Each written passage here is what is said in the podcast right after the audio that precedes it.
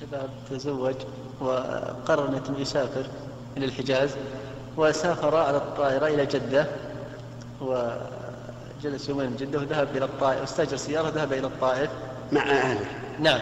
وجلس كذلك كم يوم بالطائف وبعد ذلك خرج للسيل الكبير وأحرم. وأتى كان ناوي هو يعتمر بس بعد ما يتمشى. ها؟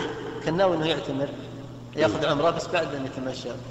وعلى كل حال هذه ينظر هل إن ذهابه هنا للعمرة؟ أو يريد أن يتمشى.